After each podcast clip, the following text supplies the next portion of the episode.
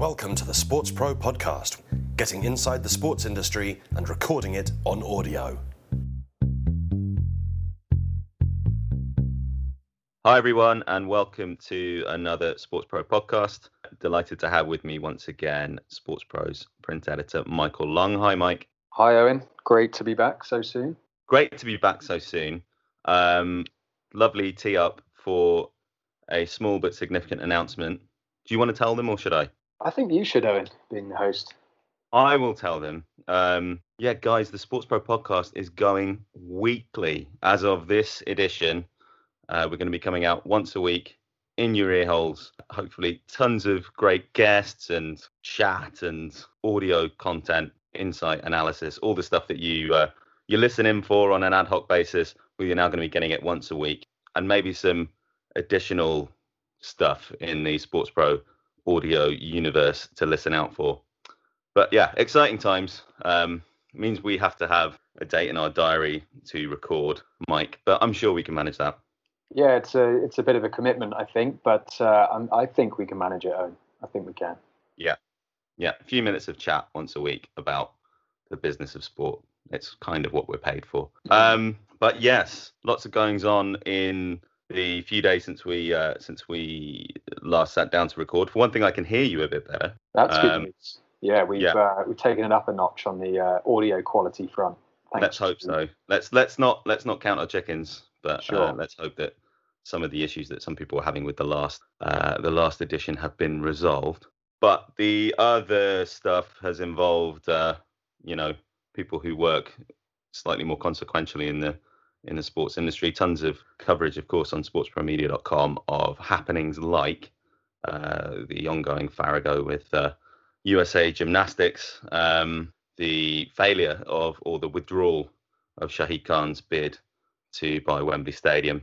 Lots of news, lots of um, reaction to that, and um, yeah, some follow-ups on some of the things that we were discussing but a few days ago.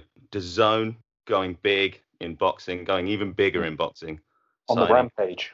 On the rampage, signing a $365 million five year, 11 fight deal with Canelo Alvarez. Um, maybe the biggest, maybe the biggest boxing star in the Americas right now, um, but certainly way up there in global terms. And yeah, an HBO escapee. So that's that's another interesting dynamic. Yeah. Did anyone see this particular signing coming? Well, he we was he was on the market for sure. Yeah, yeah. But we, we didn't speak about it last time. But I know uh, the guys at DAZN obviously uh, talking up their financial commitment in this joint venture with Matchroom as you know it's not just a straight rights play. It is helping Matchroom sign some of the biggest you know biggest names in boxing to their their fight cards and to to deals of this kind. I know there were reports that Eddie Hearn, uh, Matchroom's uh, boxing chief, was uh, kind of a- attempting to sign Gennady Golovkin, who is obviously a huge, huge star. But um, I, I, certainly didn't see this one coming. Did you had your finger on the pulse, then, Eoin? Is that what you're saying? You, you you knew this was coming? I didn't know that this specifically was coming. What I did know was that uh, Canelo was with HBO mm. for a number of years, but he was one of the fighters coming to the end of uh, the end of his contract, which made the timing of HBO's decision to mm uh, drop out of the market that bit easier. This this deal is is uh, obviously heavily built around Canelo himself, but it's it's part of a broader deal with Golden Boy. Is that right? So it's certainly being pitched as one uh, around Canelo, and, it, and it's being described as the richest athlete contract in sports history, mm. which is quite some billing. Uh, but deal also dictates that Golden Boy will put on 10 high caliber fight nights per year that will stream on DAZN from 2019. So yeah, so they they will be involved in it. It's obviously bringing a bit more of the kind of fight night business into into DAZN's stable um, and just kind of filling out that programming a bit more. So yeah, so that's that's DAZN. That's one new challenger. Speaking of another one that we discussed at some length last time, uh, Eleven Sports have backed down from their uh, their their unilateral commitment to ending the 3 p.m. UK soccer blackout. Quite interesting how quickly this this all mm. turned around. Uh, Eleven are, are very much still feel that they were in the right and they are, you know, still saying mm. that so it's, why... it's it's something they're committed to in the long term and that it's an outdated rule yeah. that uh, that that plays into the hands of pirates. I think he, I think, yeah, the the statement they've come out with, which is quite provocative, is it is irresponsible to leave the market in the hands of criminals. So there you go. Um, Strongly worded. Mm, yeah, uh, no. Why? So why has this? You know, why has this climb down come about? Why have they? Why have they backed down from from uh, you know showing games during the blackout? Is it pressure from rights holders? I think it's pressure from the Premier League, who issued their own uh, strongly worded statement in response to this, re the closed period and comments made by 11 Sports. Along with other English football stakeholders, the Premier League continues to support the closed period to encourage attendances and participation through the football pyramid. The amount of football broadcast live in the UK must be balanced against the thousands of amateur teams that play across England on Saturday afternoons and the 92 professional clubs that work hard to fill their stadiums on match days. Ooh. We reject, this is quite pointed, we reject 11's claim, RE, it is irresponsible to leave the market in the hands of criminals, as we operate a hugely successful anti piracy program that includes a game changing High Court order that blocks thousands of illegal streams. So there you go. So they don't agree. Uh, I think yes. fundamentally, it's uh, it's what we were talking about last time. One one broadcaster coming in and just deciding they're not going to play ball on this was probably not going to be the long term solution. I think it's. I don't know that the debate is settled. What is interesting is that also coming out this week, um, a report in the Times that Tuesday nights in the EFL are seeing a slight downturn in attendances, um, perhaps as a result, um, but certainly uh, coinciding with the decision to open up the iFollow platform. That's the EFL's own OTT streaming service uh, to all games played on Tuesday nights. We need to make sure that we're getting correlation and causation right in that case, but that would be a test case for uh, the significance of the 3 p.m. blackout um, in the longer term, and you know what impact it might have if the Premier League suddenly became available uh, at 3 p.m. on Saturdays or La Liga or anything else. You know there are lots of other things to consider through the whole pyramid, and I think it will it will take some time and it will take some discussion to to work out what the best way of of of addressing all of that's going to be. Speaking of which, uh, SportsPro's very own Sam Carp uh, has a, a piece on the site that's looking specifically at the impact of iFollow on clubs um, and the broadcast landscape so far this season. So, yeah, the impact of those Tuesday and Wednesday night games. Just catching a correction from what I said earlier, um, and you know what what effect that's going to have on attendances, uh, what effect that's going to have on clubs' revenues, the the value of broadcast rights. There's there's a hell of a lot that goes into it, mm. but I think it will emerge over more than than a few days. Um, also, getting people talking. The other the other big deal of the week here in the UK, anyway. Sky Sports swooping in to take the NBA rights off of BT Sport in the UK. What's being described as it as it probably should be in uh, in the NBA's terms as a broadcast and digital deal. Um, it will be very interesting to see how all of that unfolds, given what the NBA is up to, and we will we will explore that in, in a little bit more length. Um, a bit later on, but you know what they're doing with microtransactions and and, and viewer access and technology and everything else. Um, how that breaks down for the UK viewer will be something to watch. But that announcement, of course, time to coincide with the start of a new NBA season. Um, and we are going to be talking about basketball through uh, the rest of this podcast. Um, Mike, we have your piece exploring some of the themes that will shape the course of this new uh, basketball campaign in the US and Canada and around the world, as, as far as most viewers are concerned. And um, yeah, also uh, we have an interview that we'll we'll be turning to later with uh, NBA Chief Operating Officer and Deputy Commissioner Mark Tatum, uh, who I spoke to in China just a couple of weeks ago. Sadly, though, we've got to reflect on some other news coming from the world of basketball this week. Uh, just before that tip off, we had the news that Paul Allen, the uh, co-founder of Microsoft, who has who sold his stake and went off to a whole world of adventures, including uh, discovering World War II, you know, Japanese shipwrecks and and all sorts. Um, a very rich and varied life that he um, he explored uh, after leaving the world of software. But he passed away at the age of 65 uh, from complications relating to uh, non-Hodgkin's lymphoma. He was the owner of the NFL Seattle Seahawks, who were in who were playing at Wembley Stadium for the first of this year's uh, NFL London Series games, and he was also the owner of the NBA's Portland Trail Blazers. Um, there's been quite a quite an outpouring of affection in that kind of Pacific Northwest mm-hmm. uh, area of the US and and throughout kind of the US sports media and so on. You know, quite a popular owner. Obviously, yeah. made a major commitment to um, to to the US sports business. Yeah, hugely influential and highly regarded figure, instrumental in in keeping the Seahawks in in uh, in Seattle many years ago when there was some talk of them moving south to LA. Won championships with with both the Seahawks and and the Trail Blazers. Um, so yeah, a, a, huge loss. Indeed, um, and sadly that that came that came on the back of of, of another really uh, tragic loss. The um, the the Secretary General of uh, World Basketball governing body FIBA, uh, Patrick Baumann, who died suddenly of a heart attack in Buenos Aires during the Youth Olympic Games. Um, this was a, a, real shock, and and you know obviously we're going to talk a little bit about the the sporting dimension of it, but you know the the fundamental thing is that this is a um, a young father of, of two children, um, and our thoughts go out to to his family and to his uh, to his friends as well he's been described as a, as a rising star in the uh, in the in in sports administration, but certainly he was someone who yeah um, as a future IOC president and obviously hugely influential and and like Adam, yeah, highly regarded in in Olympic circles as well.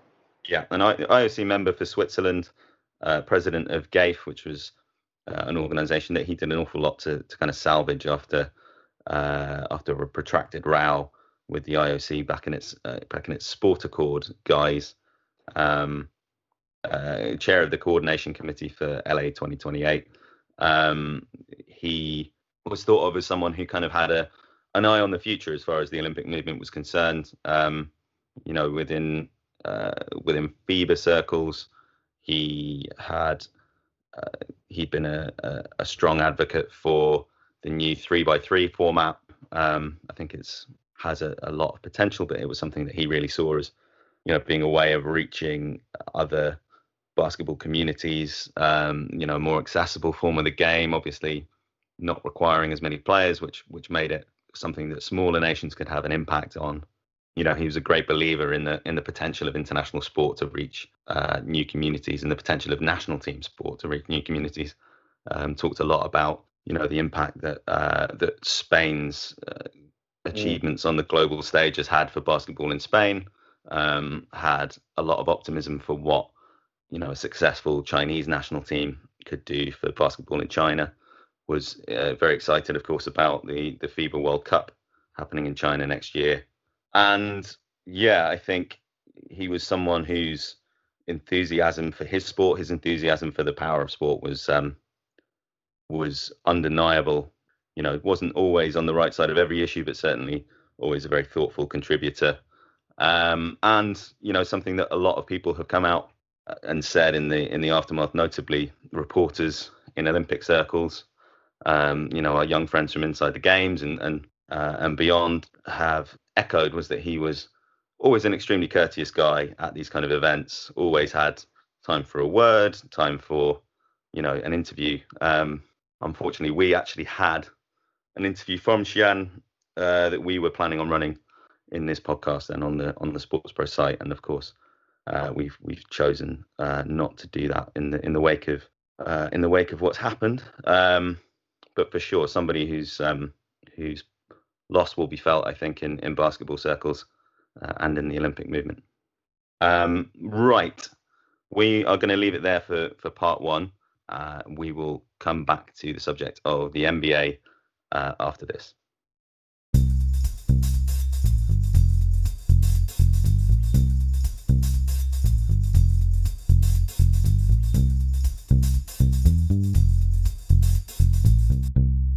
Welcome back to the SportsPro podcast. Um, as we mentioned a little bit earlier on, we're going to be spending our time talking basketball with a new NBA season on the horizon. A little bit later, we're going to be hearing from the NBA Deputy Commissioner and COO, Mark Tatum, uh, who I spoke to at the FIBA World Basketball Summit in Xi'an uh, a little bit earlier this month. But before that, Mike, let's let's you and I have a quick discussion mm. about the NBA, about where things stand, about innovation, you know, traveling that people always complain about every season. What are they going to do about that? Nothing, obviously. All the good stuff. The NBA is uh, it's all it's all good all, all good news, isn't it? It's all it's all positive stuff around the NBA these days. Yeah, and even even the traveling, if it gets you some cool looking some cool looking layups and slam dunks, then you know. Exactly. Who cares?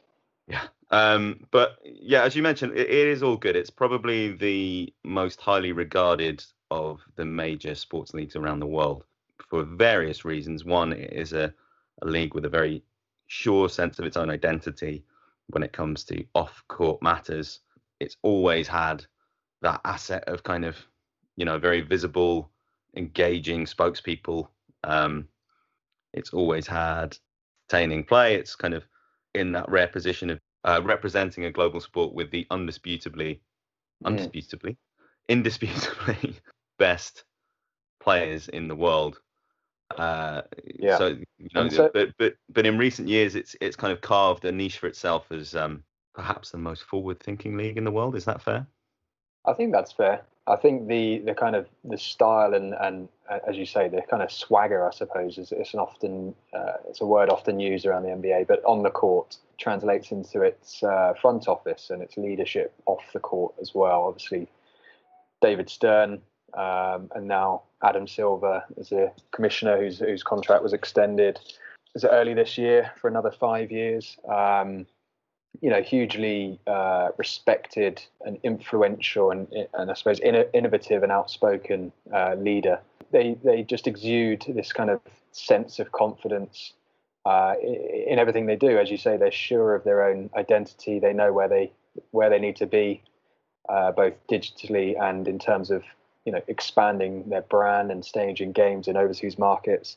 They're happy to experiment with with technologies, whether it's virtual reality. You know, they'll, they they launched the first esports league by any uh, among kind of US major leagues earlier this year. So yeah, it's, it's kind of this uh, this picture of, of unity and, and vibrancy. Obviously, Labour peace is um, assured for another few years. Franchise valuations on the rise as our TV ratings and, and merchandise sales, attendances, um, subscriptions to their streaming service, League Pass by any metric, you know, any way you look at it, I think um, the NBA is kind of just just really gathering momentum. And yeah, I think just to add to that, uh, you know, the, it's it's a league that's always on the move. It's a first mover, early adopter, and one man who always seems to be on the move um, is LeBron James, and he is obviously you may have heard one of the biggest stars in sports, certainly basketball um, has been in pretty much every NBA finals ever. Has moved from Cleveland to LA to pursue a career in Hollywood. I mean, play for the um, Lakers. Mm. Um, you know, obviously that brings a you know another you know major league star to the to the Western Conference. Uh, opens up the East to some of those uh, teams and you know franchises that perhaps couldn't really consider ever winning the or even getting to the finals with with LeBron and, and the Cavs there. And obviously off the court, you know, who knows what what what impact James will have on the court for the Lakers. Obviously, they're um, they built a young team around him, um, or brought him into a young team. But certainly off the off the court, he's already had a hugely dramatic effect on the Lakers' uh, business you know, ticket prices for uh, for the home games this season on the secondary market are up uh, pretty unbelievable, 420 percent. Uh, you know, tickets to their home opener changing hands for a little under a thousand dollars. You know, they're selling more merchandise. The TV ratings for some of their preseason games have been kind of sky high. Um, and then the kind of um, halo effect of that, I suppose, is that some of these businesses around LA Live, which is where the Staples Center home to the Lakers and also the Clippers, is based. Uh, some of these businesses are seeing an upturn in their revenues as well off the back of this kind of uh, LeBron effect. Amazing, isn't it? What signing the third male lead in Amy Schumer's Trainwreck will uh, will do yeah. for your numbers. Mm. Um, yeah, Just that's one. Space Jam Two drops.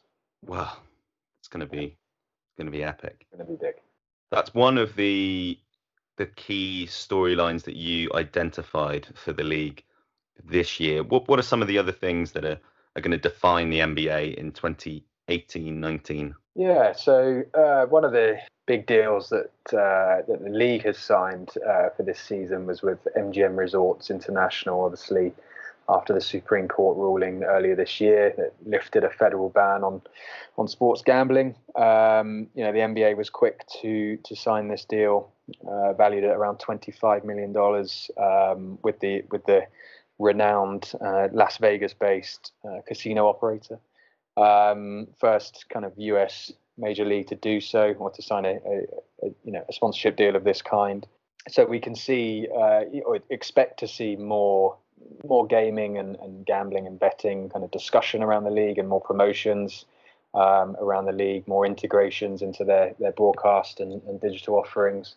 And obviously, this is a kind of fast moving uh, more fast moving if you look at it from one perspective, pro- probably slow moving if you look at it for, from uh, from Adam Silver's perspective. But there's discussions ongoing about um, you know what um, kind of framework um, is is kind of implemented off the back of the the ruling earlier this year. I think it was in May. Um, NBA is obviously going state by state at the moment, um, speaking to around two dozen states that are interested or have uh, plans or agreed kind of bills to to legalize betting. Obviously, forced to to negotiate on a state by state basis rather than nation, you know, with the with the federal government, given that the Fed uh, the the ruling was that um, states decide whether they they legalize betting. Yeah, sending it back to sorry, hmm. sending it back to state governments. Yeah, yeah, indeed. And so, you know, one of uh, obviously Silver's kind of long leg calls for for legalized sports betting, but uh, he, he's keen to see the introduction of this um, integrity fee, uh, whatever form that takes, but essentially a provision whereby league will capture kind of whether it's one percent or a fraction of a percent uh, cut of kind of every place uh, bet placed on their games so yeah, I think this is a uh, it's obviously a, dis- discussion that is um, continuing. What impact it'll have on the league uh, this year will kind of remains to be seen. Really, I know the NBA has uh, announced kind of a some of these kind of uh, free to play contests along with MGM. I, I, suppose it's almost fantasy style style play, but uh, you know with cash prizes but in terms of how it all factors into their broadcasts and and you know how advertising is kind of accepted throughout the league and, and promoted, then yeah, that all all is um, remains to be seen. I think for everyone working in the US sports betting market, the burgeoning US sports betting market, it's going to be a case of, of kind of navigating this very complex uh, emerging legal framework uh, as you you know as you alluded to, it's it's kind of it's state by state. What that means at a federal level, I don't know. What that means for stuff like advertising, I don't know. I think it certainly is going to make sense to build on the fantasy gaming framework as far as uh, the actual betting side of thing goes, and and certainly uh, so there's you know it's going to be applying what works in the US with what knowledge and and kind of expertise is uh, is available elsewhere. The NBA obviously has worked for a few years with Sportradar, on the uh, exploration and commercialization of their data. But I think probably always with this end game of sports betting being liberalized, if not completely legalized in the US, uh, in mind. What else can we expect to see on the, the commercial and financial side of things in the NBA? I mean, there's been some talk about the future of, uh, of one or two different franchises. Yeah. Um, so obviously, you know, every off season is accompanied by a fair amount of uh, speculation over whether the league, in its current prosperous, I suppose, um, financial position, will will look to expand. Whether whether individual franchise owners will look to re- relocate um, in search of uh, more attractive markets, um, and certainly in the in the West this uh, this summer, Steve Ballmer, the um, former Microsoft uh, chief executive and mm. uh, LA Clippers owner, has kind of reaffirmed his his um, intention to, at some point in the near future, to leave Staples Center, where they are obviously um, playing, I suppose, second fiddle to, to to the Lakers and obviously the LA Kings uh, NHL team as well. So they they they they're in talks, or you know, they, their hope or Ballmer's hope is to to relocate uh, potentially to a new arena uh, in Inglewood, uh, where the um, I think it's the LA Stadium um, is currently under construction. It's an NFL venue uh, but part of a kind of broader, you know, vast, uh, far-reaching kind of entertainment, sports and entertainment complex. So whether that whether that comes to fruition or not, who knows? Uh, the Clippers' lease at Staples Center expires in 2022. Obviously, these things take time. Um, I think the Clippers um, know that having their own arena will, you know, ultimately um, give rise to dramatically increased uh, commercial revenue, which is the, obviously obviously the big appeal. But they've seen what uh, the Milwaukee Bucks have uh, been reporting in terms of their move again within the same market from the Bradley Center to Fiserv Forum this year. You know, huge spikes in sponsorship and ticket revenue. They've um, sold a team record kind of 10,000 season tickets for their first season uh, at Fiserv Forum and, and another one which invariably uh, another city which invariably crops up in these discussions every year uh, and it has done for the past decade since uh, since the Supersonics kind of up sticks and, and, left for Oklahoma City in 2008 is Seattle a lot of talk there, given that Oak View Group is funding a uh, renovation of KeyArena, the Supersonics' former home, and for all intents and purposes, look like they, you know, that development, that project will attract an NHL franchise. Um, you know, could the NBA soon follow suit? Seattle staged um, a preseason game this year, this summer, sold out. Uh, a lot of fans kind of keen to show their the passion for the for basketball still exists in the city. But um, again, it could be that the prospect of an NBA team coming into that venue and, and essentially playing second fiddle to to perhaps an NHL team and the um, various other kind of events and music concerts and things that go on there could perhaps be a deal breaker for the NBA. In any case, the reports in the US suggest that you know the NBA wouldn't look to go to Seattle until its current um, national TV deals expire in 2025. Um, so again, that that remains to be seen. But an, interestingly, another um, city plans to throw its hat into the ring. A group in uh, Montreal, um, Quebec-based uh, group of business people uh, looking to push for an expansion franchise as and when the league does look to expand, as many believe it will. And, and you read around. I mean, there's there's a number of different cities: San Diego, Mexico City, uh, expressing an interest in, in bringing an NBA franchise to their cities. I mean, be, beyond that kind of picture, there's there's a lot of stability that the NBA is trading off at the moment. You mentioned that the the national TV rights deals run until 2025, which is um, from a European perspective, it's quite hard to get your head around that kind of scale of and and length of commitment. Also, the CBA with the players runs until 2023. The players have been making the most of that. They've created a new commercial entity through their through the union. Yeah, not not only that, they've been you know you've got these kind of mid-ranking, uh, run-of-the-mill players, I suppose, signing signing kind of eye-watering contracts off the back mm. of that. Um, obviously, more uh, a lot more money in the pot for that kind of stuff. So they're yeah. uh, kind of grabbing those opportunities with both hands. But yeah, you, are right, as you said, the NBA uh, NBA Players Association uh, uh, I think last year took back their licensing rights from the league and created a, a, dedicated kind of marketing unit that now represents every player or the you know the licensing rights to every uh, I think player. 450. Yes, um, kind of uh, on a, on a group basis, and as we've seen recently, that's kind of already bearing fruit in that they've um, they've signed a deal. I think along with the so Major League Baseball have also signed a deal with AB InBev, the, the parent company of Budweiser, who will now use NBA player names and likenesses in their in their commercials for the first time in decades.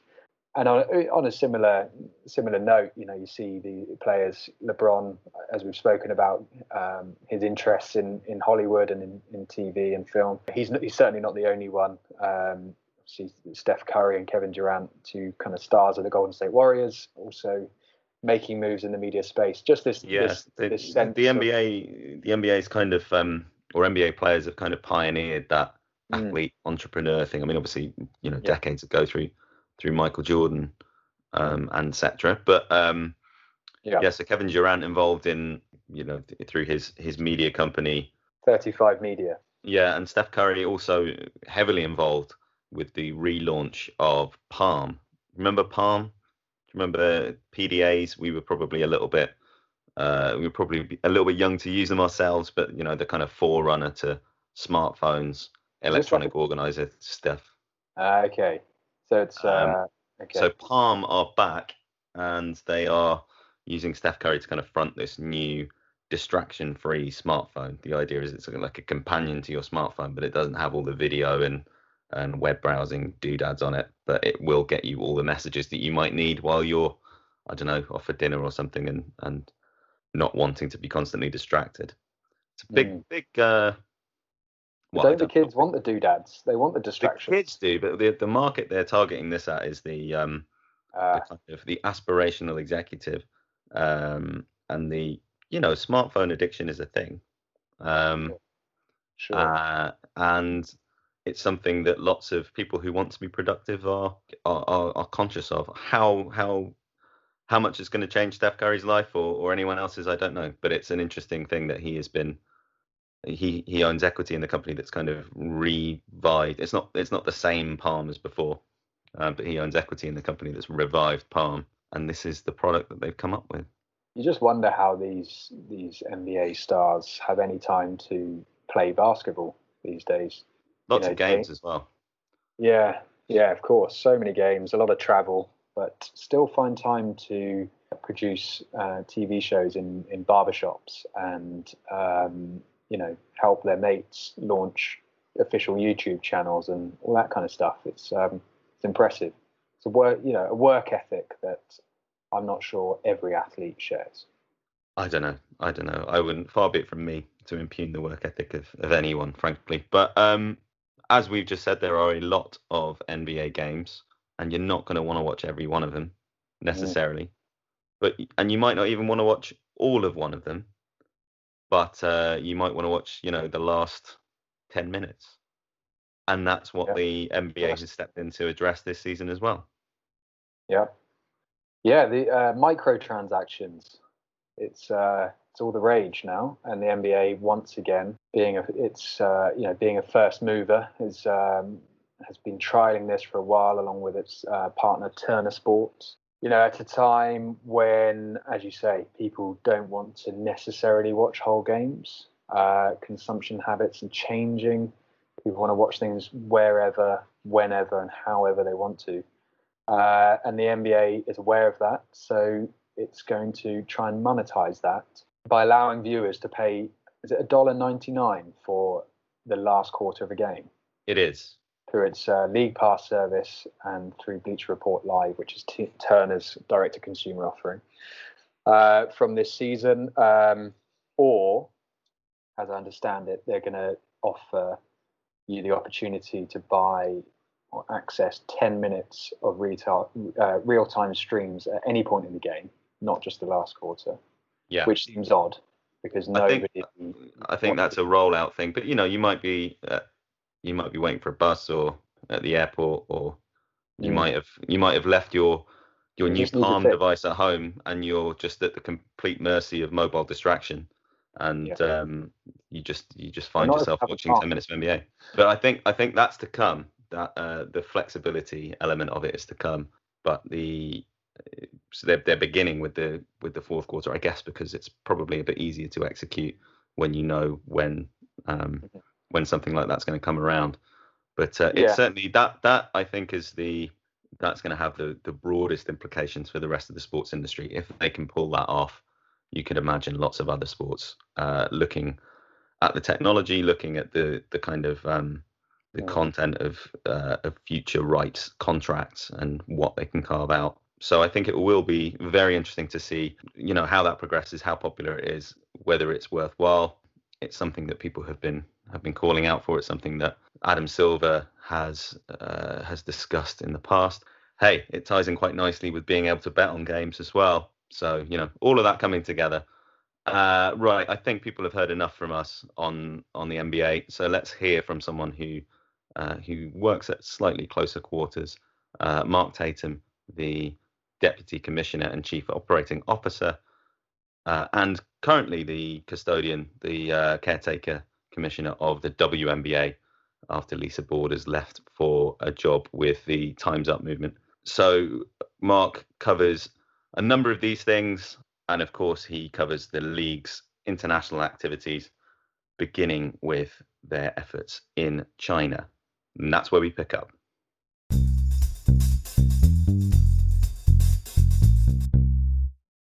China is our most important market outside the United States. 300 million people play the game of basketball here in China. Um, we have a uh, you know a, a program, um, a grassroots program on the Junior NBA, uh, which is a partnership with the Ministry of Education, which this year will see junior NBA programs taught in 4,000 schools, 31 different provinces, reaching 4 million kids in the Chinese school system. We have three NBA academies here in China, and we have terrific partners. We have 17 marketing partners around these upcoming NBA China games. Uh, we also have partners in CCTV, that's been a TV uh, broadcast partner of ours for over 30 years. BesTV has been a partner of ours for over 20 years, and our terrific digital partnership with Tencent. So it's our most important market outside the United States. And beyond that scale, how is China different from other markets where the NBA or other leagues or rights holders might operate? I would say one of the things that's actually uh, very different is um, our place here in sport. We're the number one sport here in China. Um, you know, in the U.S. we have uh, NFL, American football, um, but here in China we are the number one sport. So to me, I'd say that that's one of the big differences that, given the scale of China, to be the number one sport, it just really amplifies the passion that people have for this game here. How are your international activities evolving? Oh, well, we, we are doing a ton internationally. One is we're trying to get to our fans um, in many different ways. Digital is one critical way. Um, the example with our partnership with Tencent, where um, they broadcast over and distribute over 400 games for free for fans. Um, they also brought uh, distribute um, close to 1,300 all NBA games through the League Pass platform. We have similar kind of relationships with Rakuten in, in Japan, um, with uh, Kwese Media and Econet in Africa, and just all other parts of the world. The other thing that we're doing internationally is developing elite talent. So I mentioned the three academies here in China, um, but we now have one academy in Australia, one in Africa, um, one in Mexico, um, and one in India. So we have a total of seven different academies around the world to develop that next generation of elite basketball talent. Mm. And the other thing that you're doing here in a preseason capacity, but obviously in London and Mexico City uh, during the regular season, is playing games. That's right. How do you identify those opportunities? What are you looking for?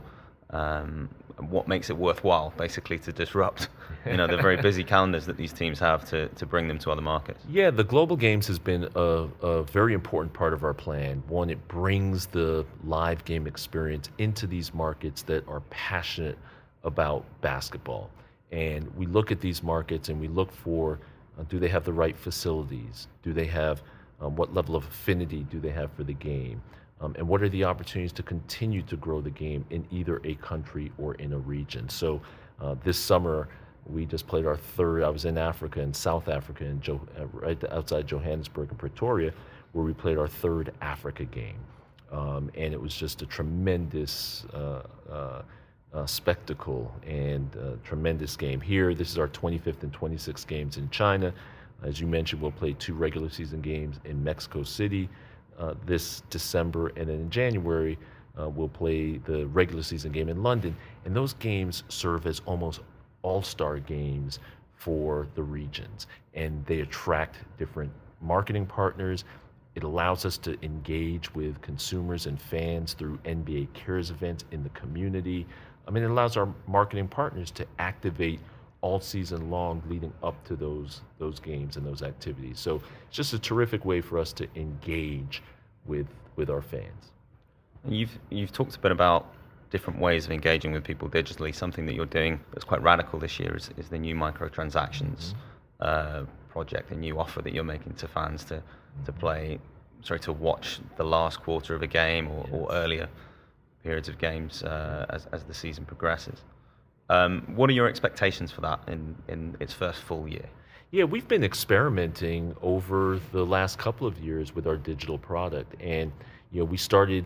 It used to be, in order to get those games, you had to buy the season-long pass, and then we said, well, maybe there's a consumer out there that just wants to follow their team, or follow their player, or just buy a game, and and so these microtransactions is it's really us segmenting the fan and segmenting um, their their viewing habits and their potential purchasing habits, and recognizing that um, you may uh, you may be doing something, um, and you may not have been you're watching a game, but you hear that uh, LeBron James is having an incredible game, and it might be a historic moment, and those historic moments are happening every night. So you get an alert, and all of a sudden, instead of having to buy the season or buy the whole game, you can say, I want to buy this fourth quarter. Or um, again, people want to just maybe even get 10 minutes of action. And so we're now taking it from a very consumer focused mindset to say, what does the consumer, what does the fan, how do they want to purchase and engage with the product? And then we're trying to um, uh, deliver a product that is meeting their needs. What have the technical and contractual challenges been in putting that product together? Yeah, look, I, th- I think you know there are. Uh, I'm not the, the technician, um, but there are technical issues with that in terms of being able to deliver a stream, you know, mid game um, to the right people, taking the per- taking the actual payment of mm-hmm. that, um, and so those are things that we've had to work through. But we're at that point now uh, with our partners, you know, both uh, locally in the U.S. and internationally, to be able to offer that product up to fans. And what does it say um, about the direction that your content strategy is going and where does it sit in that strategy? Yeah, what I would say is our content strategy is making sure that um, it's about accessibility and making sure that wherever our fans are, they're able to get our product in a easy to digest, easy to consume format. And so that is, I think, the future. It's, it's got to be customized, it's got to be easy, and it's got to be available. And I think that's our strategy going forward. And that's what fans are going to be demanding from rights holders, from sports properties going forward. Is it about creating as many touch points as, as possible? I mean, you have things that you operate like, you know, your AR um, products, you've got Virtual NBA 2K League and, and, so on and so on. I mean, how do you stay on top of that? How do you keep prioritizing uh, what you're going to put resources into? Yeah, we listen to the fan and we know that as they as they start moving into new spaces that we have to be right there with them. So as they start adapting new platforms like virtual reality like augmented reality we say as a league and as a sport we need to be there. So we started streaming our games a game a week in virtual reality for that fan that loves the virtual reality experience. Um, augmented reality we're doing experiments in terms of games. We're working with and have a partnership with Magic Leap, one of the um, the leaders in this augmented uh, reality space, um, to again provide content there. Uh, this NBA 2K League, we saw enormous demand for esports, and um, and the NBA 2K game is one of the most popular games in the world, one of the most popular video games. So we decided then that we would create this league to take advantage of how fans were consuming our game. And um, and that's been tremendously successful, putting it out on the Amazon Twitch platform, which is where a lot of these gamers and esports fans are. So we listen to the fans, and as we get that feedback, uh, we decide we need to deliver the game wherever they are. Now, another um, avenue that you're able to reach fans now is through betting. Obviously, after the, I'm going to say it, PAPSA ruling, yes. SCOTUS ruling on, on exactly. PAPSA earlier this year. Mm-hmm. Um, you know, obviously, you've been preparing for that. You've taken kind of quite a, a verbal lead on that, and on in terms of um, you know the need for, for federal coordination of, of these different rules and so on. Yes. Um, but where does where does that now sit in, in your wider your wider corporate strategy? Yeah, look, I think that um, sports betting it's happening today, and what we have advocated for is the legalization of it in the United States because we feel like it's already happening. But what would be better, it's happening underground. And what would have been better is if it became legal and it was regulated. Obviously, our preference would have been on a uh, fed, federal regulations so that we don't have to deal with state by state regulations. Now, where we are today is that different states are actually looking at, and some have enact, enacted um, laws and regulations on specific sports betting. Um, so that, but so so we're we're dealing with the hand that was dealt to us. Um, that being said, we are in discussions and engaging directly with those state governments and the local governments.